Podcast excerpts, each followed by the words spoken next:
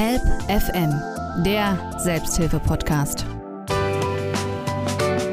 So, da sind wir wieder mit einer neuen Folge unseres Selbsthilfe-Podcasts Help FM und diesmal geht es um die Droge nach wie vor schlechthin bei uns in Deutschland, um den Alkohol. Für viele ja auch geradezu das Elixier des Teufels. Aber es gibt Wege, um aus der Sucht rauszukommen. Wege, die mit der Selbsthilfe zu tun haben. Gute Wege zum Beispiel, die auch die Guttempler aufzeigen. Und von den Guttemplern in Berlin habe ich jetzt bei mir im Studio zu sitzen Silvia Ratzek. Sie ist die Landesvorsitzende Berlin-Brandenburg und ihr Stellvertreter ist auch mitgekommen, Gerd Pfote. Herzlich willkommen, ihr beiden. Ja, hallo. Ja, hallo und schön, dass wir uns heute mal über die Guttempler unterhalten können. Ja, wir haben uns gerade schon so ein bisschen unterhalten. Ne?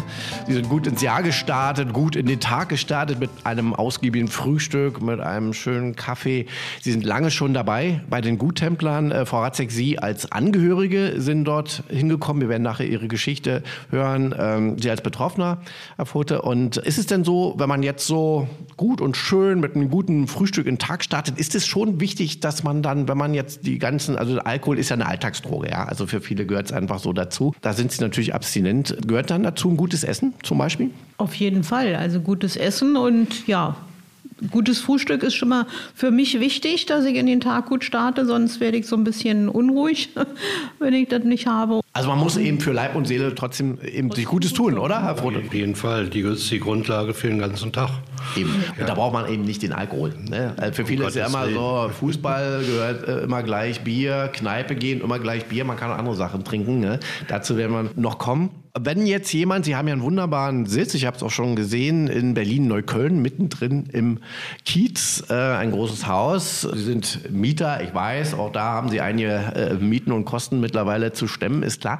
Aber wer da zu Ihnen den Weg findet, wie wird der von Ihnen dann empfangen, aufgenommen? Welche Angebote haben Sie denn da so für jemanden?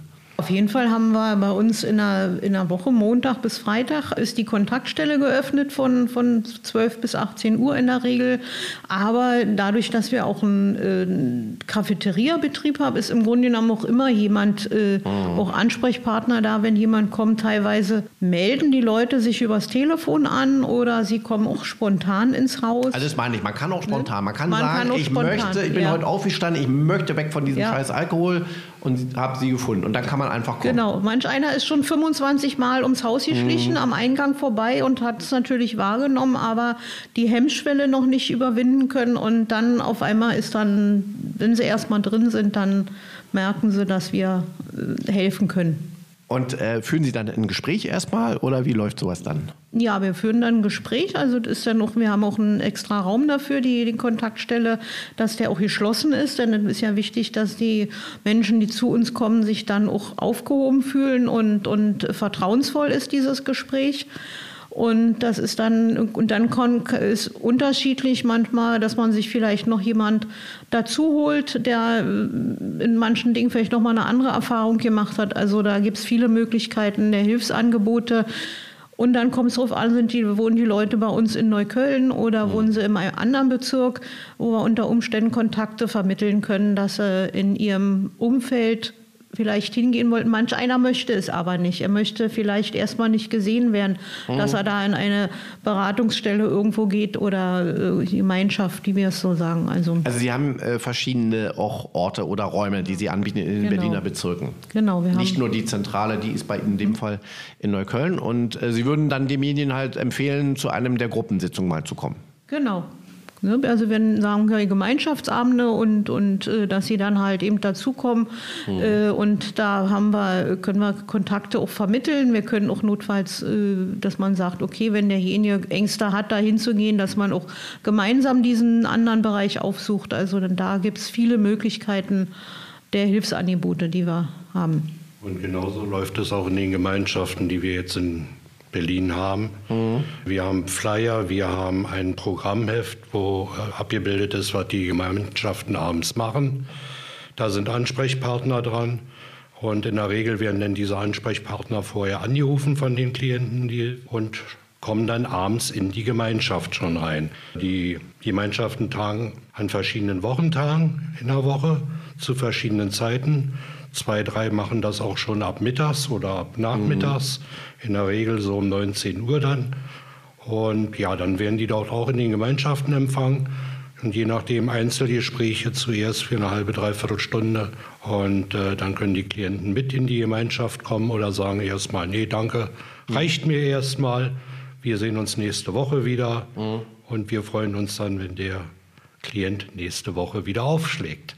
Ja, und jetzt äh, geht es natürlich darum, derjenige möchte ja im Grunde weg von der Droge. Und reicht da eine wöchentliche Sitzung? Wie sind da so Ihre Erfahrungen? Weil ich meine, die Gemeinschaft, das kennen wir aus der Selbsthilfe, die hilft schon. Auch dieser Termin, das hören wir immer wieder. Also viele treffen sich ja immer am Montag, damit dann eben am Wochenende, wobei vielen nochmal so, Mensch, man könnte vielleicht doch mal oder feiern gehen oder so, ne? Doch zum Alkohol greifen. Dann sagen mir auch immer viele, nee, sie machen es nicht, weil sie wollen ja Montag wieder in die Gruppe gehen. Also reicht das aus Ihrer Erfahrung dann schon aus, dass man einmal diesen Termin hat oder braucht man da mehr Betreuung? Äh, ich denke mal, das kommt ganz auf die Klienten bzw. auf die Menschen selber drauf an. Also es gibt Menschen, die auch bei uns von jeden Tag zu einer anderen Gemeinschaft gehen. Mhm. Äh, es reicht mitunter, wenn wir Hilfe geben. Es kommt ganz auf die also der eine braucht es einmal die Woche, ja. der andere sogar täglich. Der aber soll ja täglich. Die Gemeinschaft, äh, darum geht es ja, ne?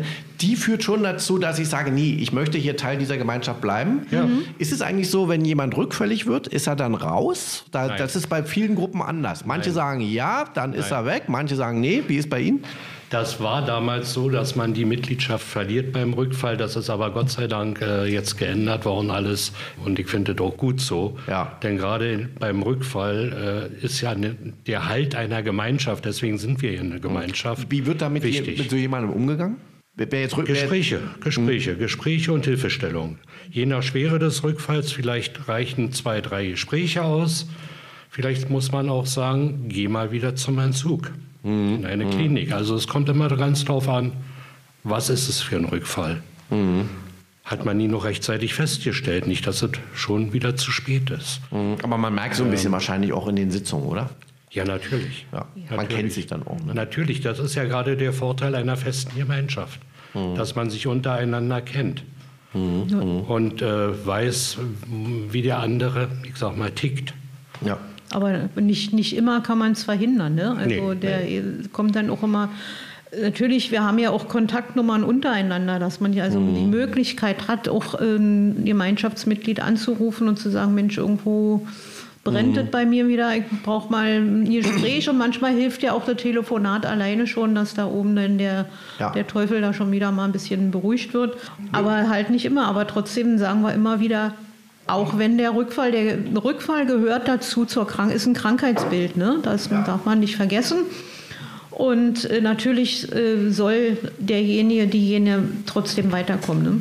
Help FM, der Selbsthilfe-Podcast beim Umgang mit dem Rückfall merkt man ja schon, es gibt eben viele Selbsthilfeangebote. Da gibt es die anonymen Alkoholiker, die Kirchen haben das Blaue Kreuz, haben den Kreuzbund, also die Katholiken, ne? die Evangelien, das Blaue Kreuz, Guttempler. Da denkt man natürlich sofort an den Tempelorden. Ich glaube, das ist auch gewollt. Ich weiß nicht, ob Sie den Ausspruch kennen, der ist so überliefert aus dem Mittelalter, saufen wie ein Templer. Also das scheint da hoch hergegangen zu sein. Der Tempelorden ist ja ein natürlich sehr geheimnisumwobener, interessanter Orden. Er war sehr mächtig, seiner Zeit ist 1307 ja dann vom französischen König unter Gründen, die bis heute historisch nicht so ganz geklärt sind, ja dann auch äh, geradezu vernichtet worden auf brutalste Art und Weise, hat in verschiedenen Formen überlebt, wie wir wissen. Also nach Portugal haben die sich gerettet. Es gibt äh, Elemente der Templer dann ja wieder auch in den Freimaurerorden, die dann später im 18. Jahrhundert sehr populär waren. Und im 19. Jahrhundert, soweit mein Kenntnisstand, so ab 1830, bisschen vorher schon, kam aus Nordamerika, aus den USA, also von den Auswanderern her,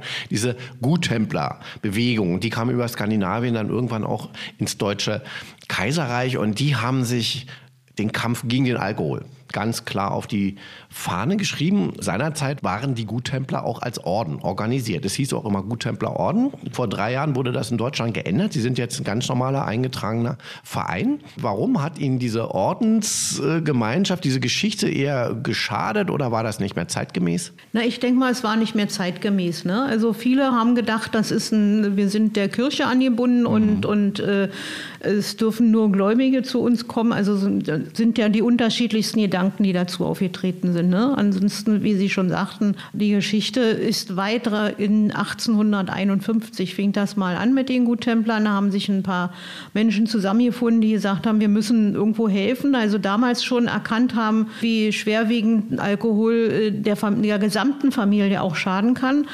Und das ist ja ein Leitbild für, für uns geblieben, dass wir der ganzen Familie auch helfen. Und ja, aber ansonsten ist, darf jeder, egal welcher Glaubensrichtung er angehört, jeder darf zu uns kommen. Natürlich werden wir diesen Namen Orden nicht mehr ganz aus unserem Sprachgebrauch, also zu unserer Generation, nicht mehr wegbekommen. Aber ich glaube, das ist auch nicht verkehrt. Man kann trotzdem immer noch mit den Leuten dadurch auch gut in die Diskussion kommen und noch mal was erklären. Aber Guttempler ist äh, geblieben, der gute Templer quasi gut, und so ein bisschen hat es genau. da immer den Anklang natürlich an den Ritterorden. Ja. Äh, wie ist denn so Ihre Erfahrung? Hat Ihnen diese Ordensvergangenheit eher geschadet? bei der Anwerbung von neuen Mitgliedern, also dass manche so abgeschreckt waren oder fanden es manche sogar gut und haben gesagt, ich bin deshalb bei euch, weil ihr seid doch ein Orden? Ich denke mal, geschadet hat es auf keinen Fall, denn es gibt immer Menschen oder es ist wichtig, dass auch eine Struktur im Leben geschaffen wird. Wir haben unsere Rituale, an, äh, die wir zum Teil immer noch leben und auf die wir auch stolz sind. Also gibt es da äh, bestimmte, die Sie unterscheiden von anderen? Mit Sicherheit. Also ich kann jetzt nicht sagen, wie der Kreuzbund oder die äh, Blaue Kreuz Deutschland oder die Anonymen. Zu den Anonymen unterscheidet sich eben, dass wir nicht anonym sind. Mhm. Ja, wir kennen uns alle. Wir sind eine große Gemeinschaft, wie man so schön sagt, eine große Familie. Und zu uns kann jeder kommen, männlich, weiblich, divers, das ist vollkommen egal, egal welche Hautfarbe. Mhm. Wir sind politisch unabhängig. Also wirklich jeder, der Hilfe braucht, mit Suchtmitteln kann zu uns kommen. Genau, also auch da muss man sagen, es ist nicht nur der Alkohol. Ne? Also es ist nicht nur der Alkohol. Deswegen habe ich das genau. ganz eben so betont, dass wirklich mhm. jede Droge bei uns fast zu Hause ist. Es vermischt sich immer mehr. Ne? Ja, also natürlich, natürlich mhm. ist Alkohol immer noch die Droge Nummer eins, das wissen ja. wir, aber trotzdem sind die anderen Suchtmittel, kommen immer mehr ins Gespräch, auch bei uns. Also dass wir natürlich diese Suchtmittel mit, mit aufnehmen, beziehungsweise die Gespräche führen ja in allen Fällen immer um dieses, um dieses mhm. Suchtproblem. Ne? Also, mhm. ja, ja. also gerade bei Jüngeren ne, ist es teilweise nicht mehr nur Alkohol oder wird kombiniert mit anderen Drogen, mit Haschisch oder mit, mhm. mit Tabletten dann eingenommen. Ne? Was ist das größte Unterschiedsmerkmal zu den anderen Angeboten? Also wir haben schon ein bisschen hier Namen gehört, anonyme Alkoholiker. Ich hatte ja auch genannt den Kreuzbund, es gibt das Blaue Kreuz, es gibt auch andere Selbsthilfegruppen, die sich um Süchte kümmern, auch um Alkohol. Was würden Sie sagen, ist so das Hauptmerkmal, das Sie unterscheidet?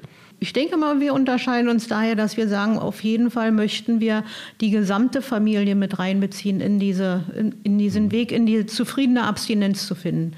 Denn das haben damals uns schon unsere Vorfahren erkannt, dass die ganze Familie betroffen ist von dieser ganzen Problematik und dass wir Hilfe anbieten für den Betroffenen als auch für die Angehörigen und die Gemeinschaftsbesuche sollen nach Möglichkeit auch zusammen passieren. Also teilweise ist auch bieten Gemeinschaftsangehörige, aber ihre Treffen, die sogenannten Meetings, sind separat.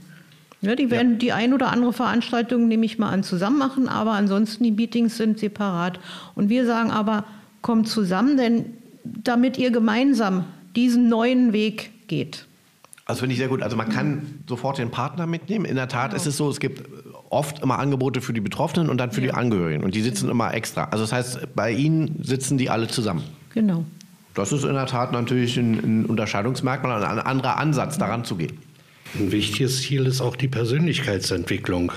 Unsere Mitglieder wissen, was sie durchgemacht haben. Und wenn man jetzt sieht, nach einigen Jahren die Persönlichkeitsentwicklung, das Selbstbewusstsein, was wieder da ist, ist also ein, ein starker Weg, um dieses Ziel zu erreichen. Und unser Wunsch ist, eine zufriedene Abstinenz zu erreichen. Nicht zu sagen, ich muss das nicht mehr haben, sondern nee, brauche ich nicht mehr. Mhm. Ich bin zufrieden mit dem Leben, was ich jetzt führe. Mhm. So sollte es natürlich sein. Dann bleiben wir gleich mal bei Ihnen. Wie sind Sie denn? Ich glaube, Sie haben in diesem Jahr den 30. Ich weiß nicht, ob Sie das feiern werden. Also für viele ist das ja immer so der zweite Geburtstag, ne? auch der ja. Moment der Trockenwerdung. Jedenfalls ein rundes Jubiläum. Wie sind Sie denn damals, 1993, dann offenbar zu den Guttemplern gekommen? Ja, indem ich zu viel getrunken habe und mir dann ganz klar gesagt wurde, du musst was machen. Aber oft Und- ist ja so, wenn das ein anderer sagt, hm, ist nicht so, es muss von Ihnen kommen. Wann war denn Ihr Moment? Sagen wir mal so, ich hatte gute Freundschaft, habe sie immer noch, Gott sei Dank, die gesagt haben, ich bringe dich jetzt ins Krankenhaus. Ich war damals äh, alleinerziehender Vater von drei Töchtern.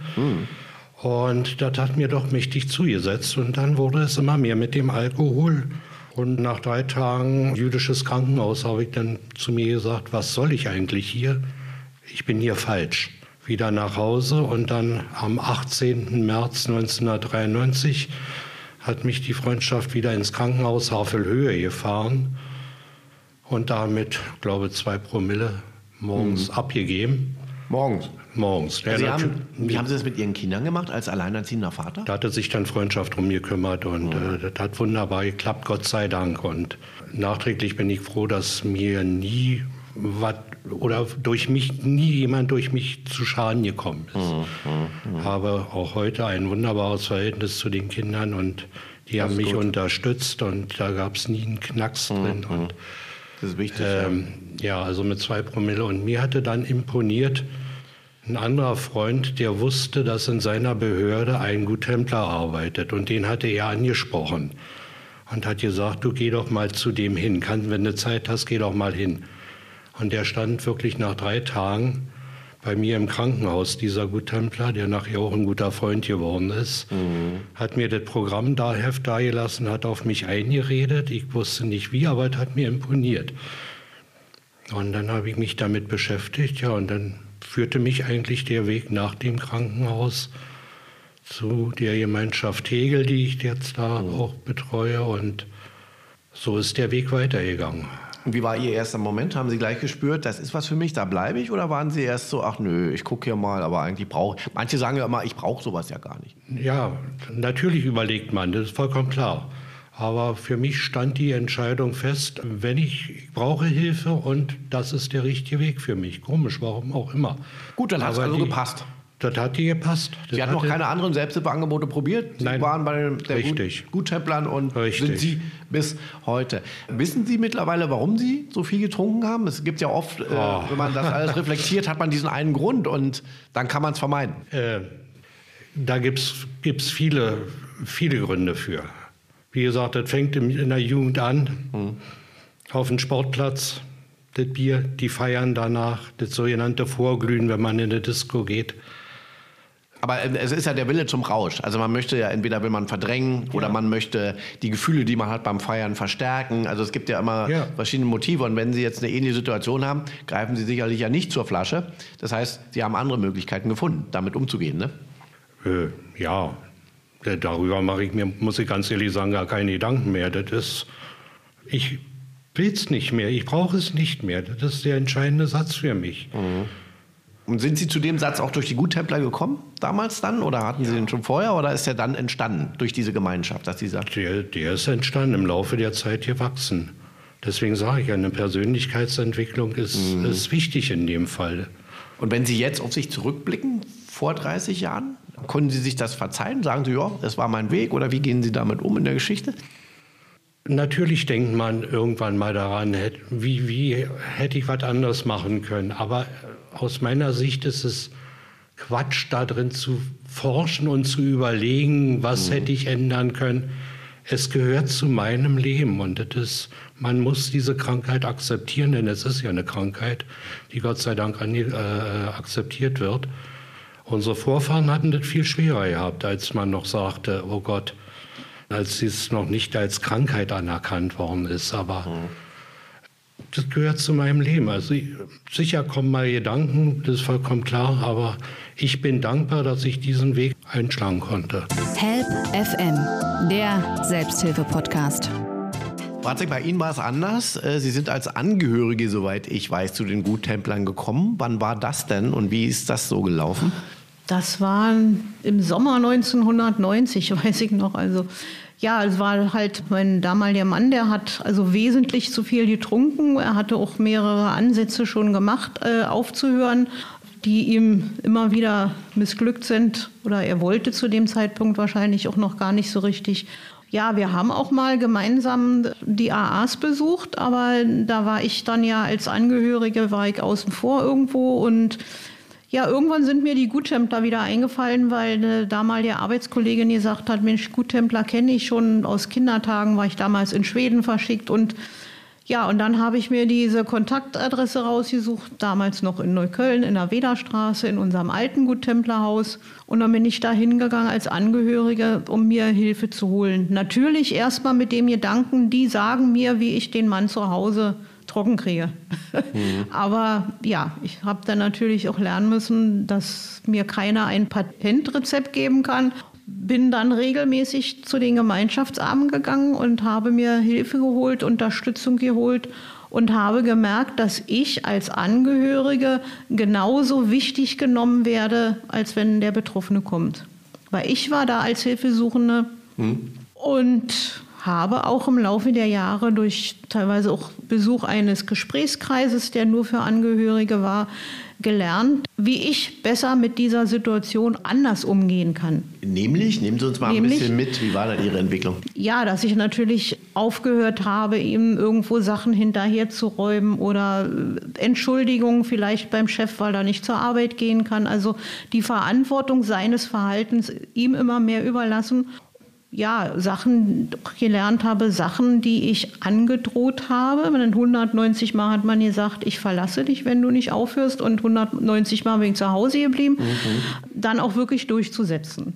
Also konsequent das, also sein? Konsequent ja. sein, aber auch das war für mich ein Lernprozess, das mhm. zu machen. Und da habe ich diese Unterstützung halt von Gut Templern gehabt, weil die mich verstanden haben. Denn in der, in der Familie, im Freundeskreis war dieses Verständnis nicht von, äh, die einen sagten, äh, muss ihn verlassen und die anderen sagten, musste aushalten, bist mit ihm verheiratet.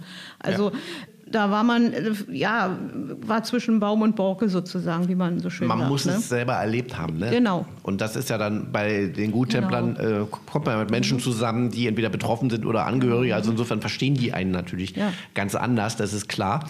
Äh, wie geht es denn Ihrem Mann jetzt? Ja, jetzt kann ich nur sagen, mein Mann ist, äh, ist 2003 verstorben. Wir waren aber inzwischen dann auch, irgendwann waren wir auch, haben sowieso sich unsere Wege auseinander mhm. äh, entschieden. War halt so, äh, heißt nicht, wenn man jetzt gemeinsam diese Abstinenz besiegt hat, dass dann alles schon in Ordnung ist. Und irgendwo hat sich meine Persönlichkeit auch in einen anderen Raum entwickelt, ja. sag ich mal so. Auch durch die Selbsthilfe, ja? Auch durch, durch die, die, Selbsthilfe, ja. ja. Also ich sag mal, vor 30 Jahren hätte ich hier nicht so gesessen. Ne? Mhm. Ja, klar. Also, also, es gibt ja auch diese Co-Abhängigkeit, die darf genau. man nicht äh, unterschätzen. Nicht, dass Sie jetzt eine Mitschuld tragen oder so, aber es sind Abhängigkeiten, die da entstehen in so einer Ehe. Ne? Also ich äh, spreche mal gar nicht gerne so von Co-Abhängigkeit, sondern ich sage, bin eine betroffene Angehörige. Ne, mhm. weil, denn, und darum ist es ja für uns so wichtig, die Angehörigen mitzunehmen, weil sie von dieser Suchterkrankung genauso betroffen sind und äh, genauso einen Leidensweg mitmachen und dadurch vielleicht auch noch irgendwelche anderen Krankheiten entwickeln, psychische Störungen oder äh, ja, andere gesundheitliche äh, Probleme. Da gibt es also viele, viele Richtungen und daher denke ich erstmal, ist dieses Betroffensein mhm. genauso Richtig. Sie haben Ihren Mann verlassen irgendwann, also haben diese Konsequenz dann mal gelebt, ja? Und er ist ja vor 20 Jahren, wie Sie gerade sagten, auch schon verstorben. Wie kam es denn, dass Sie immer noch bei den Guttemplern geblieben sind und sogar an vorderster Front jetzt als Landesvorsitzende sich engagieren? Ja, das war damals einfach, dass die Menschen, die da auf mich zugekommen sind, die also erstmal mich verstanden haben, aber auch die freundlich und, und ja, mich einfach aufgenommen haben. Also ich habe mich da wohl gefühlt. Äh, sie haben mich damals so aufgenommen, wie ich war, mit, mit meiner ganzen Schüchternheit, die ich damals hatte. Und, und äh, haben mir dort Raum und Zeit gegeben, auch mich zu entwickeln. Und ich denke mal, so ein bisschen Dankbarkeit schon, aber natürlich auch die Form der Selbsthilfe funktioniert ja nur so, denn also ich habe Hilfe empfangen, als es mir schlecht ging und jetzt möchte ich also dieses, ja, man kann, ja, wie kann, sagt man dann Dankbarkeit einfach. Was zurückgeben sagen. auch. Ne? Was zurück, ich kann was zurückgeben, ne? Und dass sich das so entwickelt hat, dass ich dann irgendwann hier Landesvorsitzende war, naja, das war natürlich nicht in meinem Plan, aber gut. Ja, Pläne ändern sich und ich bereue es auch nicht. Also ich bereue es und kein, also äh, wenn wir auch noch mal so ein bisschen, wie wir vorhin von Herrn Fote erfahren haben, so dieses, diesen Rückblick, äh, es gehört zu meinem Leben dazu, aber ich habe keinen Groll in, in, zu dieser Zeit, sondern hm. es hat, hat, sich für mich eine Chance eröffnet, auch für mich hm. an persönlicher Selbstentwicklung zu feilen. Ja. Eigentlich könnte ja Ihrem Mann dankbar sein, ne? Wenn man es so sieht, ja, naja, die Situation war halt und, und sag mal so, dass da einfach auch Menschen waren, die mir geholfen haben. Ja. Ja. Das also, war so, so, wie es Leben manchmal ja irgendwo ist. Es ist kein Ponyhof und äh, wir, wir müssen durch einige Sachen durch. Ich denke mal, das andere, was uns ja auch ausmacht, dass wir ja zusammenwachsen als, als Gemeinschaft und auch in anderen Lebensproblemen gegenseitig helfen. Dann mhm. es passiert immer etwas bei irgendjemand im Leben. Also klar. Ja, natürlich. Und, und dafür sind wir auch da. Nicht nur immer nur Sucht, Sucht, Sucht, mhm. sondern auch andere hm. Lebensumstände, die uns zu Trauer oder Ähnlichem führen, dafür sind wir auch gemeinsam da. Das ist das Wort Gemeinschaft, was uns ja oh. auch prägt, so ein bisschen. Ne? Die haben Sie ja. Ne? Jetzt kommen ja. wir nochmal, äh, auch, wie gesagt, Sie haben dieses Zentrum in Berlin-Neukölln, wir haben, Sie haben verschiedene Anlaufstellen in ähm, Berlin, wo man zu Ihnen kommen kann. Sie haben zu verschiedensten Terminen, bieten Sie ja diese Selbsthilfegruppensitzungen an, wo man hinkommen kann kann. Ich weiß jetzt nicht, ob die altersmäßig unterschieden sind oder äh, was da die Unterschiede sind. Mittwoch, Freitag, glaube ich, in jedem Fall trifft man sich bei Ihnen. Ne? Oder was haben Sie so für Angebote? Nein. Also jetzt in dem Haupthaus, sagen wir mal, in der Zentrale? In, Im Neukölln, im, im Guttemplerhaus, der, da haben wir inzwischen drei Gemeinschaften, die sich treffen. Die eine ist Dienstags, mhm. Donnerstags und Freitags haben wir. Ja.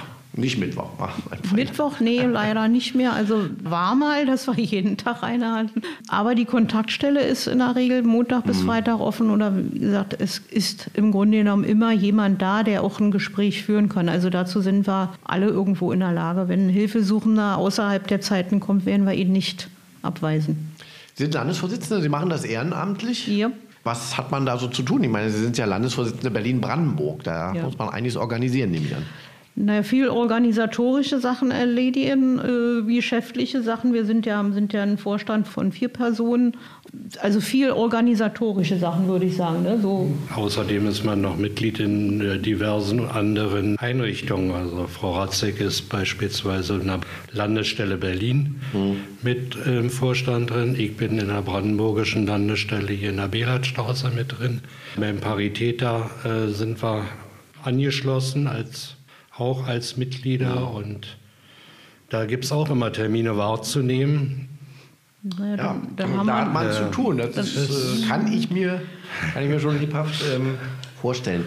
Wenn Sie so auf die Selbsthilfelandschaft blicken, Berlin-Brandenburg, auch die Guttempler vielleicht speziell, welche Probleme sehen Sie da? Also Überalterung ist ja immer so das große Schlagwort. Ich nehme an, das erreicht Sie ja auch als Guttempler. Wo sehen Sie da momentan Chancen, aber auch Probleme? Probleme sehen wir dahin, dass wir halt eben eine hohe Altersstruktur haben, dass also wir gucken müssen, dass wir irgendwo die Gemeinschaften an ihren Standorten auch erhalten. Mhm. Dass wenig Zulauf ist, also auch egal welcher Altersstruktur, würde ich sagen. Also das ist ja, ist ja nicht nur auf junge Leute, dass sie nicht kommen, also generell, dass wenig zu uns kommen. Ja, wir haben, wir versuchen natürlich neue Wege zu gehen. Wir bieten online an, dass also diese Sober Guides heißen, die, die haben wir seit 2019 ins Leben gerufen, hat natürlich zur Pandemie gut gepasst, mhm. dass da Online-Angebote gemacht wurden. Da können sich also, egal aus welchem Bundesgebiet die Leute kommen, die können sich jemand aussuchen, den sie als Ansprechpartner nehmen wollen, mit dem einmal haben Termine, wo sie mit denen telefonieren können oder auch über, über einen Chat gehen können. Also solche Angebote haben wir, haben noch ein Berliner Nottelefon, das auch nachts geschaltet ist. Wir haben das bundesweite Nottelefon, das 24 Stunden äh, offen ist. Also es gibt viele Angebote, die man auch so erstmal nutzen kann, um erstmal mit uns in Kontakt zu kommen und ins Gespräch zu kommen. Ja, wie wir das Problem richtig lösen können, ich denke mal, da haben wir, wie wir schon sagten, andere Organisationen ähnliche Probleme. Es ist eine Aufgabe, die wir versuchen zu bewältigen, weil wir wollen natürlich uns weiter erhalten. Aber vielleicht öffnet sich irgendwann mal ein Türchen und mhm. wir, wir, geben die Hoffnung nicht auf. Wir arbeiten ständig dran, ja. dass wir uns auch ein bisschen anders aufstellen als vor 30, 40 Jahren noch. Das ist dann immer Stichwort Digitalisierung. Ja, äh, genau. Ne? Das sind Stichwort soziale Medien, an die genau. jungen Leute ranzukommen. Letztendlich geht es ja darum. Aber Ihre Angebote werden Sie, solange es geht, natürlich aufrechterhalten. Klar, ja. in Brandenburg. Die Angebote werden aufrechterhalten. Aber wie gesagt, ich ja. denke mal, die Digitalisierung ist Fluch und Segen zugleich. Also ja. über Video oder Gespräche dann doch eventuell Gemeinschaften zu stärken. Also die Erfahrung zeigt ja auch gerade in der Pandemie, dass der Wunsch nach dem wirklichen Austausch von Angesicht zu Angesicht ja, auf alle Fälle da ist. Auch ja. wenn diese Digitalisierung eben, wie Sie sagen, hat ja auch Vorteile. Ne? Einerseits zeitsparend, kostensparend und so weiter und so fort. Aber es kann eben dann doch nicht den direkten Kontakt ersetzen. Der Mensch braucht das einfach auch. Ja? Also das wird sicherlich immer dabei bleiben. Und auch junge Leute haben ja dieses Bedürfnis, nur wollen die vielleicht nicht in, unter, mit gewissen älteren Menschen zusammen sein. Sie wollen vielleicht an anderen Räumen, anderen Orten, aber der Bedarf nach Selbsthilfe zeigt, die Erfahrung ist trotzdem da. Man braucht andere Formen vielleicht. Richtig. Und der Vorteil der Digitalisierung, denke ich, ist erstmal, dass ich anonym aufschlage mhm. und äh, Gespräche jederzeit abbrechen kann, ja, ja, wenn es mir zu viel wird. Verlockend, ja. ja. Über Digitalisierung kann man aber auch Vertrauen aufbauen. Machen Sie das regelmäßig, dass Sie auch so äh, Videocalls machen mit im Moment noch nicht, wir sind dran. Okay. Ich merke, Digitalisierung schreitet voran. Auch in Die schreitet voran. Ja, was Sie aber auch haben in Ihrer Zentrale da in Berlin-Neukölln, ehemaliges äh, Pumpwerk, ne, also wirklich ein großes ja. Gebäude. Sie haben eine Kantine, die sehr gut läuft und Sie bieten da so einen Mittagstisch an. Und das ist doch sicherlich so eine, so eine Sache, wo man sehr gut erstmal niedrigschwellig, ist aber das berühmte Wort dafür, ne, also die Leute einfach ich sag jetzt mal anlockt. Also die kommen einfach hin, weil sie sagen, hier können wir essen, hier können wir trinken und irgendwo sind sie aber dann schon mal bei ihnen und man baut vielleicht Vertrauen auf. Also das scheint mir ein Weg zu sein, dass man einfach ein Angebot schafft, wo Menschen erstmal dazukommen, weil sie sagen, hier kann ich in der Nachbarschaft erstmal günstig einen Mittag bekommen. Auf jeden Fall. Das ist ein Anlaufpunkt und dem Grunde nach ist es ein Begegnungszentrum langsam geworden. Und genau. das ist doch immer ein richtiger Weg, dass man sich nicht abschottet, ja. sondern dass eben die Leute lernen, das ist ein offenes Haus und ich kann da hinkommen mit diversesten Problemen. Ja. Also viele Leute schätzen das als so eine äh, suchtmittelfreie Begegnungsstätte. Ne? Also mhm. sie können sich da sicher fühlen, dass ihnen da nichts passiert, dass, ja. dass, dass von niemandem angepöbelt werden oder ähnlichen. Sag ich mal, gibt manchmal auch ein paar die allgemeinen menschlichen äh, Zwistigkeiten, die man so hat. Aber ansonsten ist es wirklich inzwischen inzwischen zu einer richtigen, so ein kleines Kiezzentrum geworden, würde ich sagen. Also, mhm. ja. Und äh, ja, regelmäßige Gäste, die kommen, unterschiedliche Altersstrukturen, äh, die kommen, kommen wieder neue Gäste, junge Gäste mit Familien dazu. Also das hat sich richtig gut entwickelt und vor allen Dingen entwickelt jetzt auch nach dieser Corona-Zeit. Also unterschiedliche Altersstrukturen. Montags tagt auch bei uns ein Seniorenkreis alles ältere Leute, die aber jetzt nicht nur zusammensitzen und stricken, häkeln oder sonst was, sondern Spiele machen, äh, sich auch über Sucht unterhalten, versuchen geistig fit zu bleiben durch Denksport und solche ganzen äh, Angebote, die es da gibt in diesem Seniorenkreis. Also eine tolle Sache. Ja, dann wünschen wir Ihnen weiter viel Erfolg und dass sich dann auch der eine oder andere Juniorenkreis oder wie auch immer vielleicht etabliert und dass Sie dann immer die richtigen Angebote finden und wie gesagt, toi, toi, toi auch für Ihre Kantine, weil das ist in jedem Fall sicherlich ein gutes Angebot. Mhm. Essen und Trinken tun die Menschen natürlich immer. Ne? Das sind unsere Grundbedürfnisse und auch Gemeinschaft ist ein ja, Grundbedürfnis einfach ja. im Menschenleben. Wenn weiteres Interesse besteht, kann man jederzeit auf unserer Homepage www.guttempler-berlin.brandenburg-brandenburg.com äh, sich informieren. Eine sehr schöne Homepage. Da ist auch ein Link drin zur Speisekarte, die jedes Jahr. Ja, jetzt haben wir so viel Werbung gemacht hier, ne? Für Nein, naja.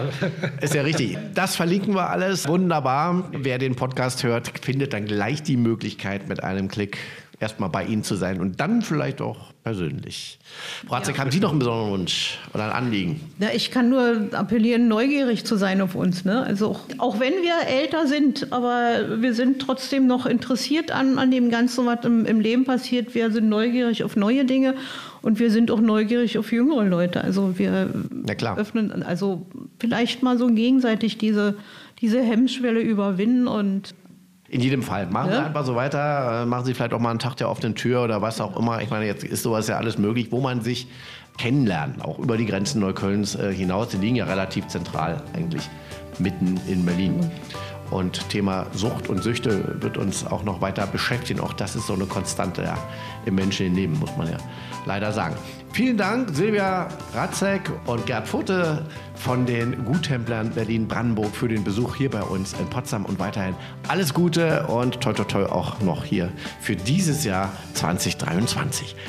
Das war Help FM für dieses Mal. Diesmal ging es also wieder mal um das Elixier des Teufels, wie man so schön sagt, also um die Droge Alkohol. Aber nicht nur, es ging generell um die Süchte und zwar, wie diese bei den Guttemplern aufgefangen werden können und welche Selbsthilfeangebote es dort gibt hier in unserer Region Berlin-Brandenburg. Vielen Dank fürs Interesse, sagt Oliver Geltener. Tschüss und bis zum nächsten Mal. Help FM, der Selbsthilfe-Podcast.